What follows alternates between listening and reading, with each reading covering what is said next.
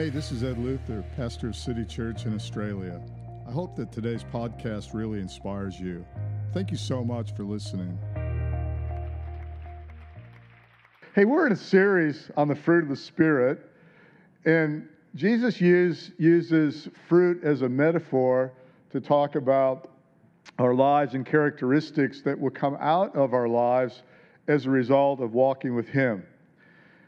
And I, I like to think uh, and picture this because uh, words produce pictures. It's, it's how we think. We think in pictures more than we do just letters, you know. Uh, if I said dog, you'd, you'd see a dog, whatever kind of dog you got, or love. You wouldn't see D O G. You'd have a picture of a dog, if that makes sense. And, and God wired us that way so that we think in images, and that's why uh, well, the way we think is called an imagination or imagination. And we think that way. And so Jesus taught in parables, he used metaphors purposely, knowing how we're wired, so that we could see pictures. And one of those pictures that I like to see is fruit on a tree eh, or fruit on a vine, whichever way you want to go. And I like to think of my life as a fruit tree producing fruit. And we're going to, uh, as we get into this more, we're going to look at what's commonly known as nine fruit of the Spirit, which is in Galatians 5. We're not going to go to Galatians 5 this morning. We're going to mainly be in the book of John, chapter 15, uh, because I want to look at what it takes to bear more fruit generally uh, until we, uh, before we get into each of the individual fruit. And I just want to look at the process. I, I, I, I marvel at how fruit ends up on my table. If you think about it for a moment, if you've done any kind of gardening or farming or anything like that, perhaps you've had a little vegetable patch in the backyard. You think, oh, that's easy. You just go down to Bunnings or some gardening shop and you just buy a packet of seed and you just go out in the backyard and put the seed in. And if it's tomatoes seed, it's going to tomatoes are just going to come up. And uh, I wish it was that easy. And if you've grown anything or tried to grow something, you know there's a lot more to it than that. And for fruit to get on your table, there's a whole process. There's a process of preparing the soil for the plants, selecting the right seed, tilling the soil. Uh, there's a process of fertilization, watering. The plant starts to grow up. And then, if you try to grow anything, you know this is going to happen. There's going to be pests that are going to invade because they want the fruit too. They're hungry. Like, this is how they survive. And so they're going to attack the fruit and want to eat the fruit before it ever gets to your table. And, uh, you know, it's how disappointing it is to go out into your little garden or whatever. You think, oh, look at that. Like tomatoes. So, yeah, come and look. You know, there's tomatoes. And then the next day, it's like, Where's my tomatoes? Half of them are gone. There's little things crawling around. It's like, start over again. And, and to get fruit from the garden to the table is quite a big process.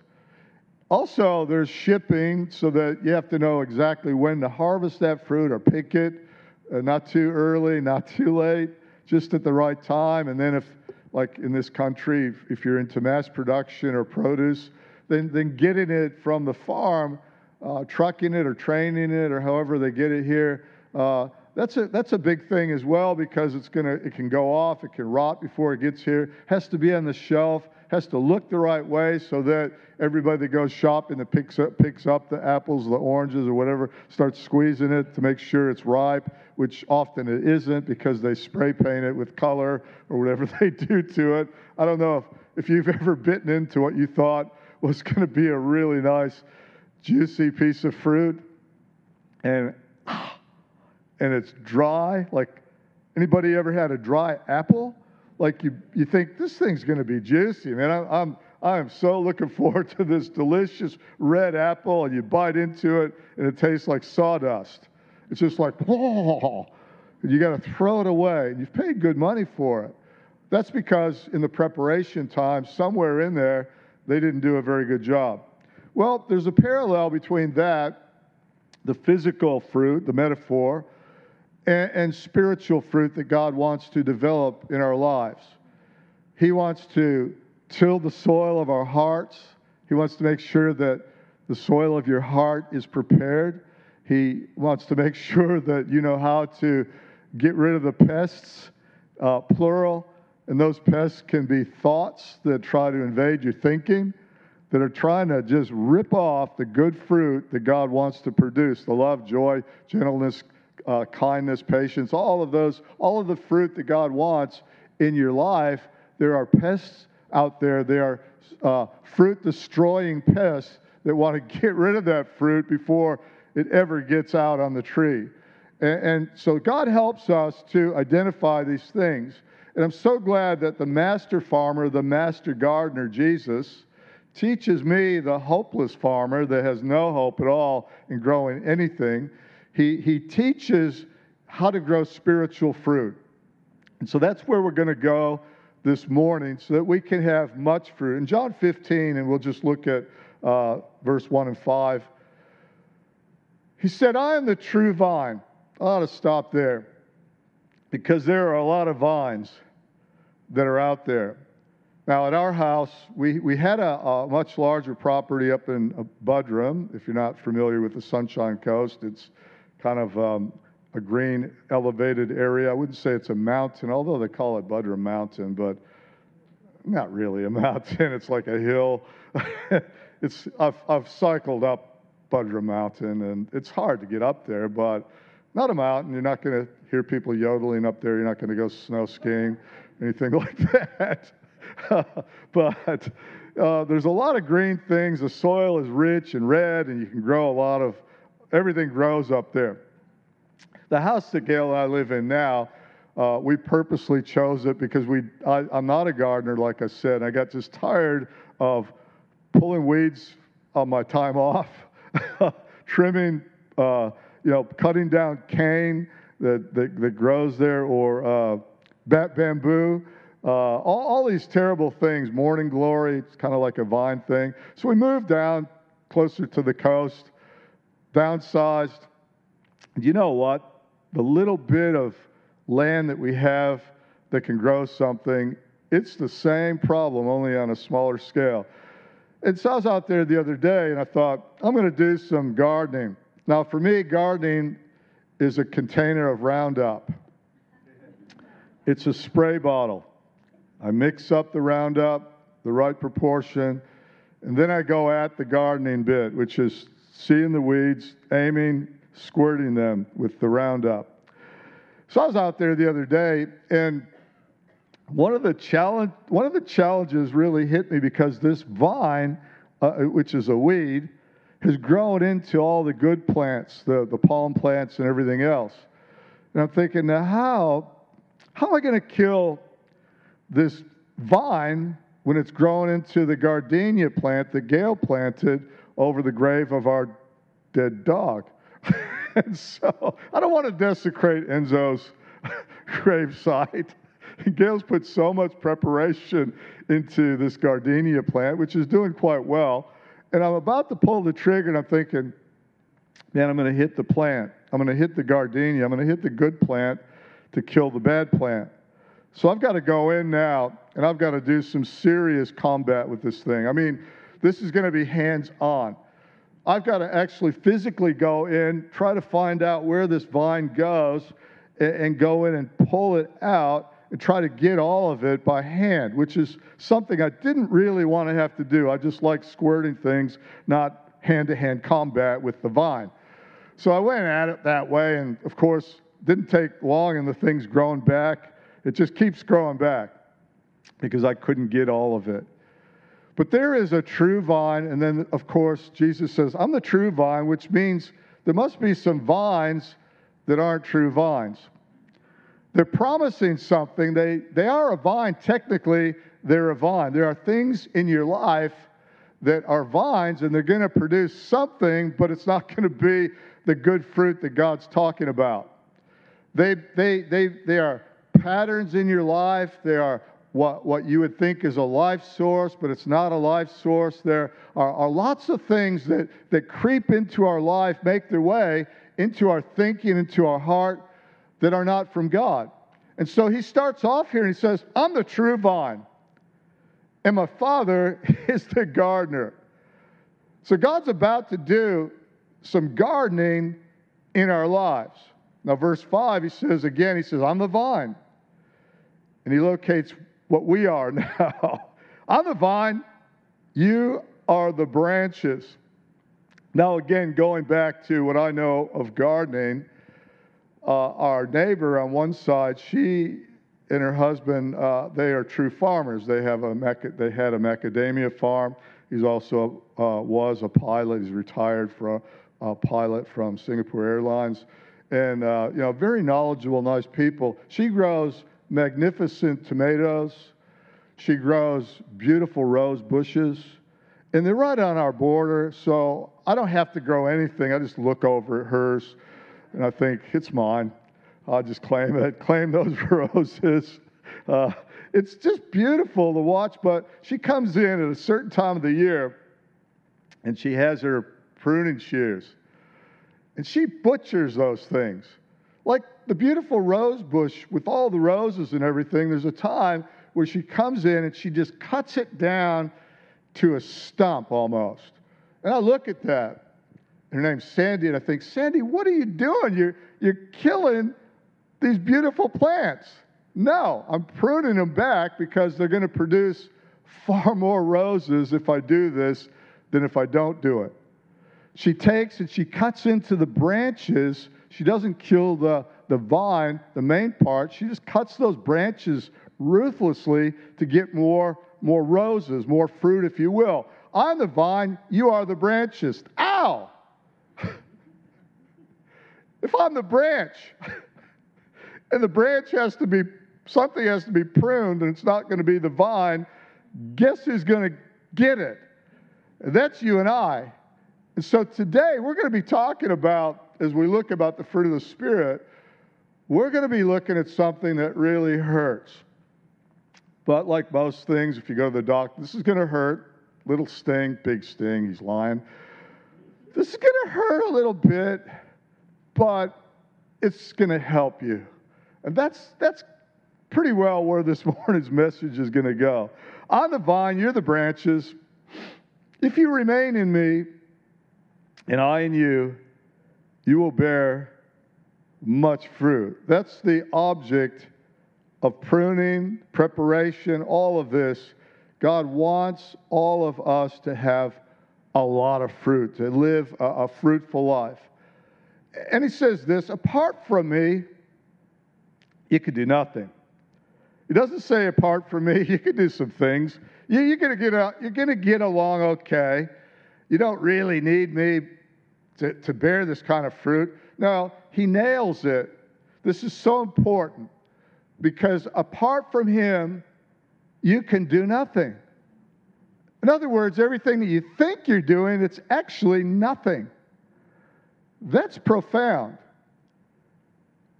We need to be in Him. We need to know that the master pruning farmer knows what he's doing and trust Him in that. And He says, If you remain in me and I remain in you, not outside somehow. If we get off uh, on our own tangents, if we get off and away from Him, everything we do that we think is fruit in life. It could be fame, it could be making money, it could be status, it could be happiness when when all the, uh, er, all the conditions are right, it, it amounts to absolutely nothing. The only thing in life, the only fruit in life, is the fruit that, that comes from the true vine. Do you get that? So, to get from the garden to the grocer, it's quite a long process. We need to know how this happens. The master farmer teaches us. Now, you will be judged on your fruit. But you don't judge other people's fruit. Now, I like to mention this frequently because we're not called to judge the other trees or the other vines, if you will, the other branches. We're called to look at our own fruit. And we are called to feed people, not to judge people. there are a lot of fruit inspectors around. I don't know if you've noticed it. Religion is full of fruit inspectors. Jesus encountered them, the Pharisees and the Sadducees and all the religious people. They're just constantly judging, constantly judging other people's fruit, but have no fruit of their own. God has called us not to be a judge. Yes, we do know people by their fruit, and if you look and there's no fruit uh, on, the, on a person's life, there's no joy, there's no peace, there's no patience. They're angry all the time. They've got this, and they might say, you know, they, they go to church or whatever. Uh, you kind of know, don't trust that person, back off.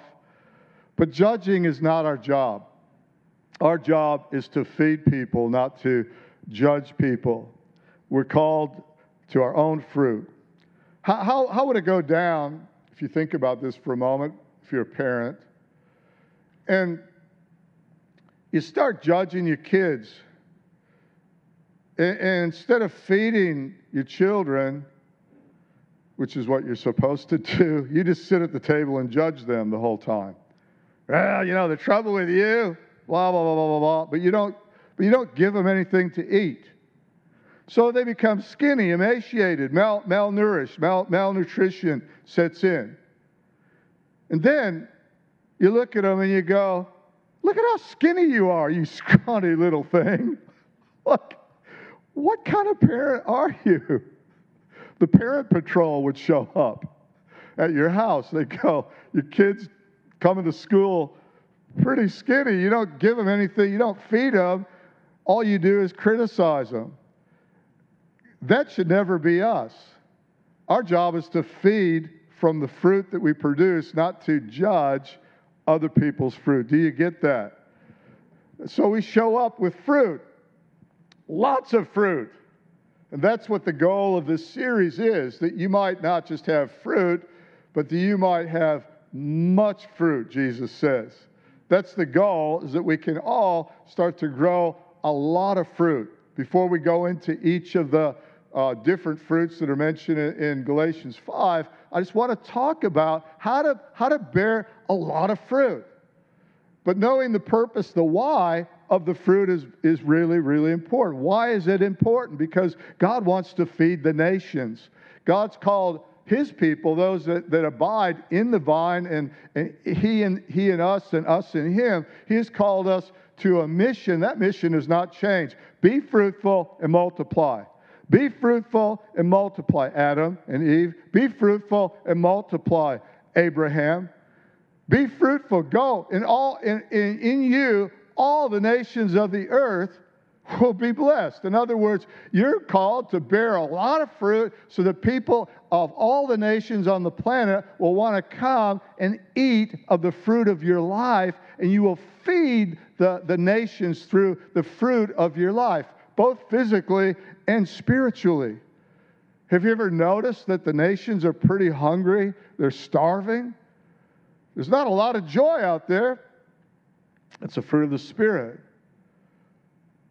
People know how to sing about love, but it's not the kind of love mentioned in the Bible. People are lacking patience people out there in the nations of the world and step out your door and you'll discover this They've got anger issues, they got issues of all kinds.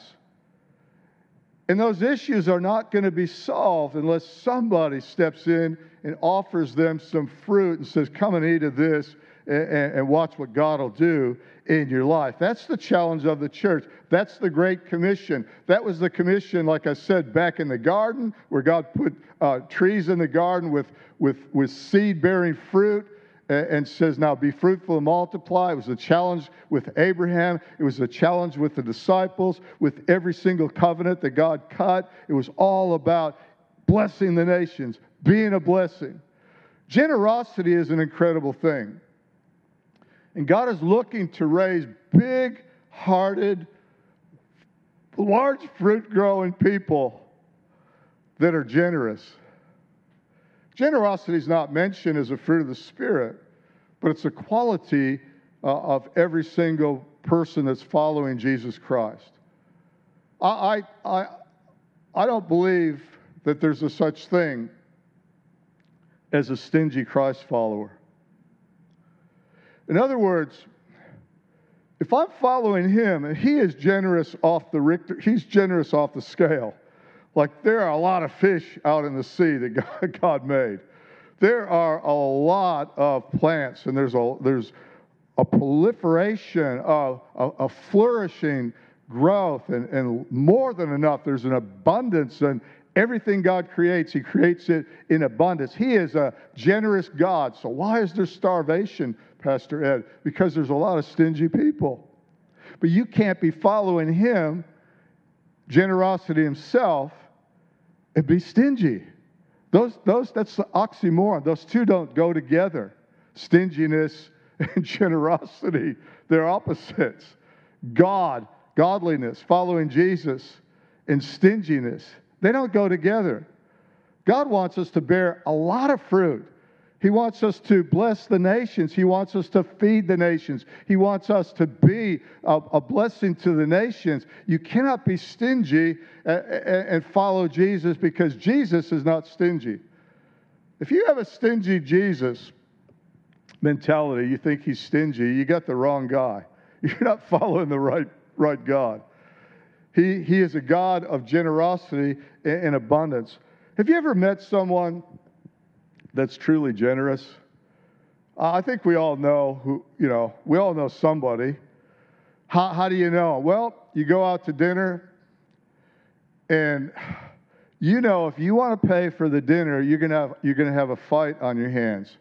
Not a fight for, for them trying to make you pay, but, but a fight on your hands because they always want to pay. We, we've got a friend He's actually a friend of our son's. We met him through that, and uh, uh, his name's Ben Brown. ben Brown is so generous, like seriously. So we know we go to Sydney, we visit Benny, and you just know his wallet's coming out first, and he means it. You know how some people give the little fake, "Oh, mate, should I pay?" and they don't mean it. The the kind of, and then you go, "No, I'll, I'll get it." Are you sure? yeah, I'm sure, because you had no intention of it. Because if you intended to pay, you would have paid. I sometimes have to do the fake, like, I just got to go to the restroom. So I get up, walk over, pay the bill, come back. They go, Did you go to the restroom already? Yep. And then the bill comes around, they want to pay. It's like, No, it's already paid for. Oh, you got me. Uh, like Benny Brown is onto that one. He knows if I get up, to go to the restroom. I'm not going to the restroom, I'm going to pay the bill uh, because I want to get there before him because I know he'll do it every time. He'll be 100% generous and get the blessing out of being generous. I'm not going to let him get away with that. And, and uh, so it's a struggle. It's like a, a, it's, it's a strategy. Like, I'm watching you, man. I say to him, I'm watching you because I know what you're doing. Like, don't do the, the toilet trick because I'm, I'm onto it. Like, do you know people like that in your life? They are just so generous. God wants his people to be that guy, that girl, that generosity. Not the stingy stuff, the generosity stuff, where you're looking forward because he said, it's more blessed to give, not less or equal blessed. It is more blessed to give than what? To receive. I want to be on the more blessed side of it. It, it. Generosity is something that you see in people, and it's not a fruit uh, mentioned specifically, but man, it's a quality or a characteristic that goes all, all through the Bible. Proverbs 11 won't come up, but it says, The fruit of the righteous is a tree of life. So, our intention in this series is to get us to start thinking more abundantly about the fruit that we can produce. So, how do we live a more fruitful life? Well, the first thing, go to John chapter 15, and we're going to read 2 and 3. The first thing is let God remove what isn't bearing fruit in your life. Let God identify the areas in your life that are taking up your time, your soil, if you will, metaphorically, let God remove those things. God did it to a fig tree. Remember, Jesus is walking there. He's about to go into Jerusalem, turn over some tables, fashion a whip, and drive them out of there because the re- religion, they're just cover up. They're, they got fig leaves. They look like a fig tree. He encounters a fig tree. He says, Let no fruit ever grow on you ever again. They come back. They go, Look, the fig tree that you cursed, it's already dried up because the fig tree was to produce fruit. The fig tree was not producing any fruit, so it had to be removed out of the soil. The fig tree, of course, represents, represented Israel at the time. It was uh, a fruitless fig tree. It was, it was producing a lot of leaves, a lot of religion. It was cover up. It, was, it looked like the real deal, but it wasn't the real deal. He got angry after he cursed the fig tree. He walks down into uh, Jerusalem, to the city, to the temple, just goes on a rampage, turning tables over uh, and, and, and rebuking these people. God wants us to bear so much fruit, but we've got to get rid of those things in our lives that are not producing fruit. That's ruthless. Sometimes when I go out in the garden, I think, man, if I if I get stuck into this thing, there's going to be nothing left. Like all the greenery is going to go to get rid of the non-fruit bearing plants that I've got out there called weeds. See, weeds will grow. You don't have to fertilize a weed. Have you ever noticed that? You don't have to look after a weed whatever you got in your life, if it's growing and you're not looking after it, you're not watering it and doing all the things that you have to do to make it grow, it's probably a weed. Some of those weeds, and this is where it gets really hard, some of those weeds are people. Oh, it's like an old shoe. They're so comf- comfy. When I get around them, you know, they, they like being around me because they can just say whatever they want about whoever they want. Called gossip. they can blaspheme God. They can tell dirty jokes, and I just laugh. Weed. it's got to be. It's got to be plucked out of your garden. Oh, but we're supposed to reach them. Then reach them. But you don't reach somebody by being like them. You reach them by being in the vine. You, you, you reach them by being in Christ and let Christ be in you. I know. I haven't been Pastor Ed my whole life. I worked in secular employment for a good many of years as a Christian. And I know what it's like to finally let my colors be shown and not put up with stuff. And just go, okay, this is not going to help them. Uh, uh, I'm just really comfy. They're comfy around me. And I'm happy for somebody to be comfortable, but not to be comfortably taking up the soil of my life. Something's got to change. Let God remove. Verse, 50, verse 2 of John 15. Listen to what Jesus says. This is the one that's going to teach us how to farm. He, the Father, cuts off every branch in me Notice not on the outside of you, but in you. This is an inside job. He cuts off every branch in me that bears no fruit, while every branch that does bear fruit, ah, he prunes it so that it will be even more fruitful. The word bear as in bears more fruit, means to carry. So it's, it's how you carry yourself. It's also what are you carrying? What do you carry? Do you carry the character of God? Do you carry fruit to give out, to feed people, to be a blessing when you walk into the room? What, what, are, you, what are you carrying in life?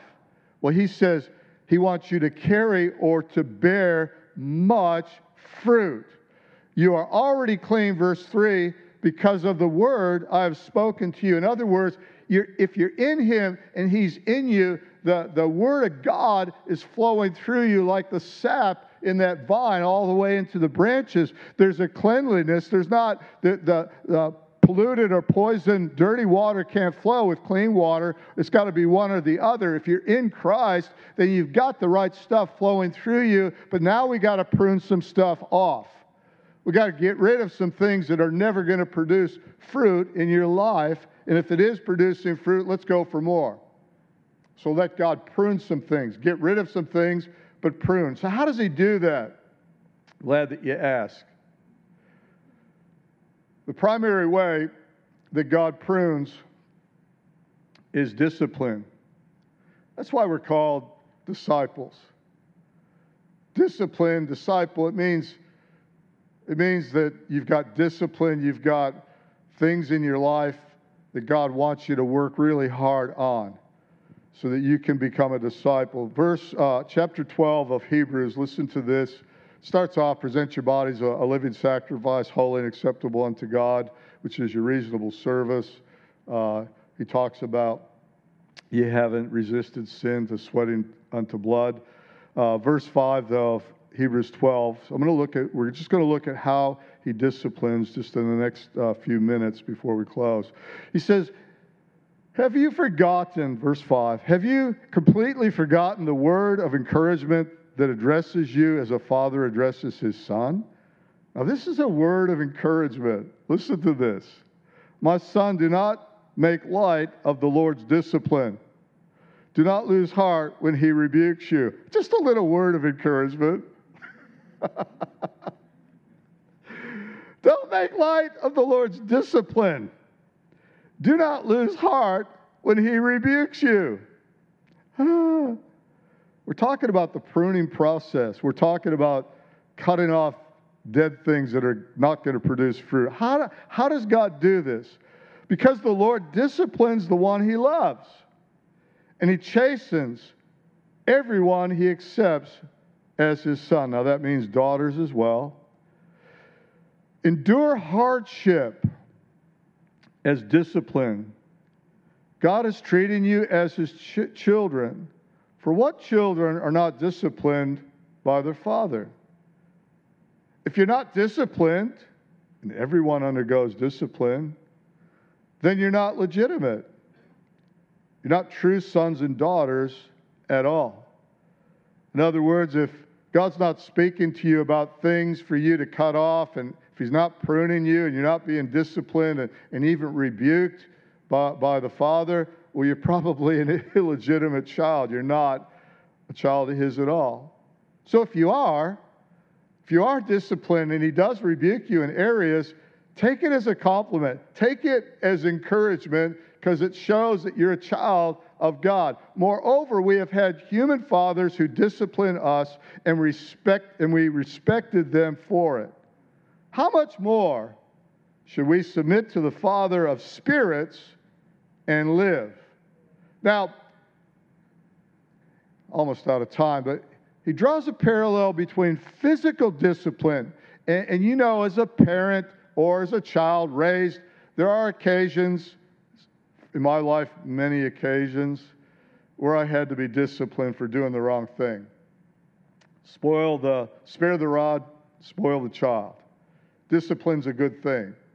And if the fathers of our flesh disciplined us in the flesh, the big part of our flesh, where does the Father of spirits discipline us?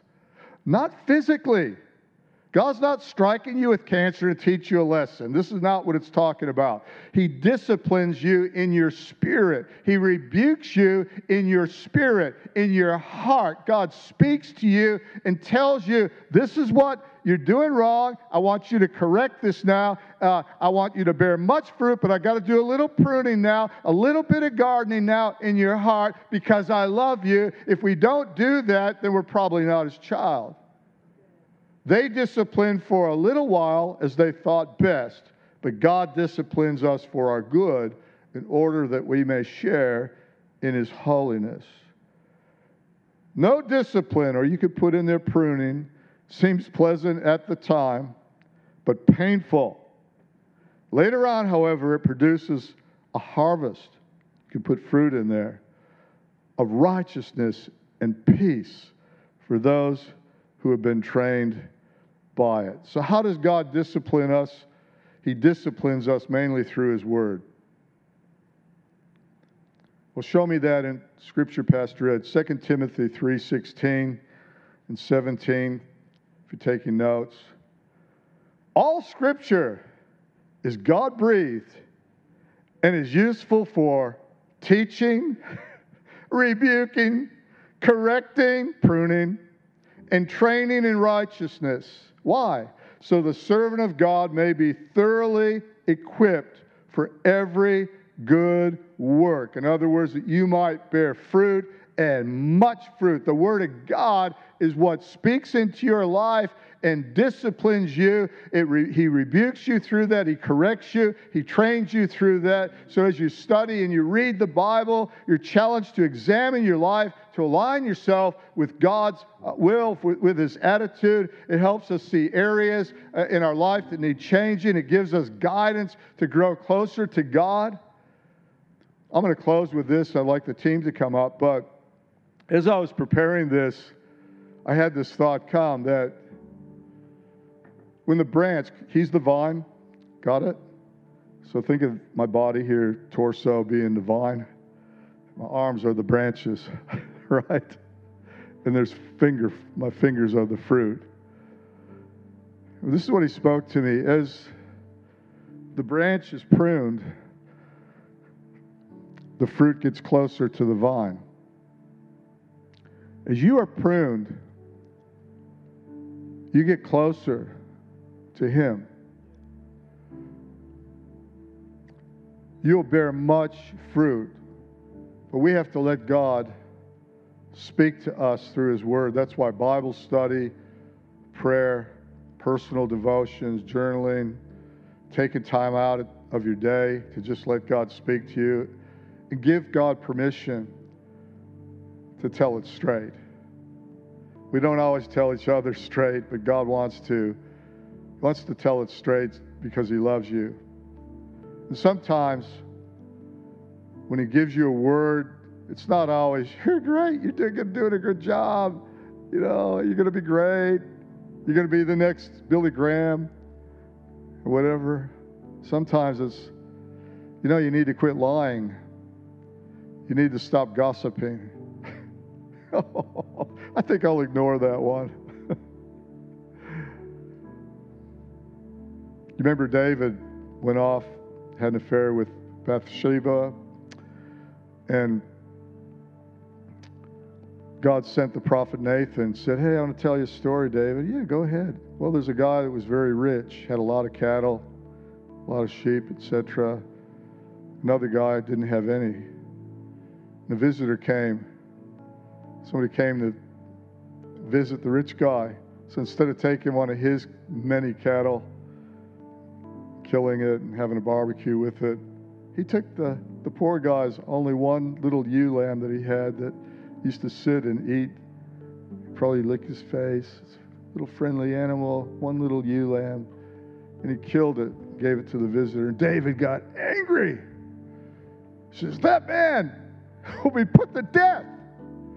He's going to have to pay fourfold for what he did. The prophet looks at David he says, You're the man. The Word of God is sharp, like a two edged sword. It will cut, it will divide, it will prune your life. But do not despise discipline because you're a child of God. So I want us to stand together. Just want to have a moment of that authenticity. And look, you know, I doubt there's any ex murderers in the house this morning, serial killers. you know, I think that most of us, the things that God would be talking to us, probably society would say, that's no big deal. Why, why, why are you making that a big deal? Because it is a big deal because God wants you to bear fruit. He wants you to bear much fruit. The question is, will you let Him do some pruning in your life. And when He identifies areas, and maybe He has during this message, that you just know those areas are not going to produce fruit. They're dead branches. These are things that need to be cut, they need to be pruned. You need to repent. It's an old fashioned word that's not talked about in church as much anymore. repentance. means you're going to turn you're going to turn away from that. You're going to repent of it. You're going to say you're sorry to somebody if you have to. You're going to do whatever it takes by the power of God to get it right and to make that correction in your life so that you can bear much fruit. Much fruit. So rejoice. Be encouraged when God starts his pruning process. Father, I just thank you right now for every person here. I thank you for every person watching online. I thank you that whom you love, you chasten, you discipline. Here am I, Lord. Chasten, rebuke, do whatever you have to do. Identify those things in my life. If that's you and you're, you're serious about this, I want to pray this prayer. You can pray it out loud with me. And look, if you haven't asked Jesus Christ into your heart, this is a time where God is probably speaking to you. You need to be in the vine. You need to have Him in you and be in Him. You need a Savior to help you get through. So you want to pray this out loud with me. Say, Dear God, I thank you for loving me so much that you would not leave me or forsake me, but you would save me. Jesus, I give you my heart. Father, prune me. Identify in my life areas that are not producing fruit. Help me to prune those areas, cut them off, that I might bear much fruit. Thank you. In Jesus' name, amen. Thank you for listening to the City Church podcast. If you enjoyed this message or God worked through you in any way, then please take a moment to contact us through our website at city-church.net or email us your feedback at info at city-church.net.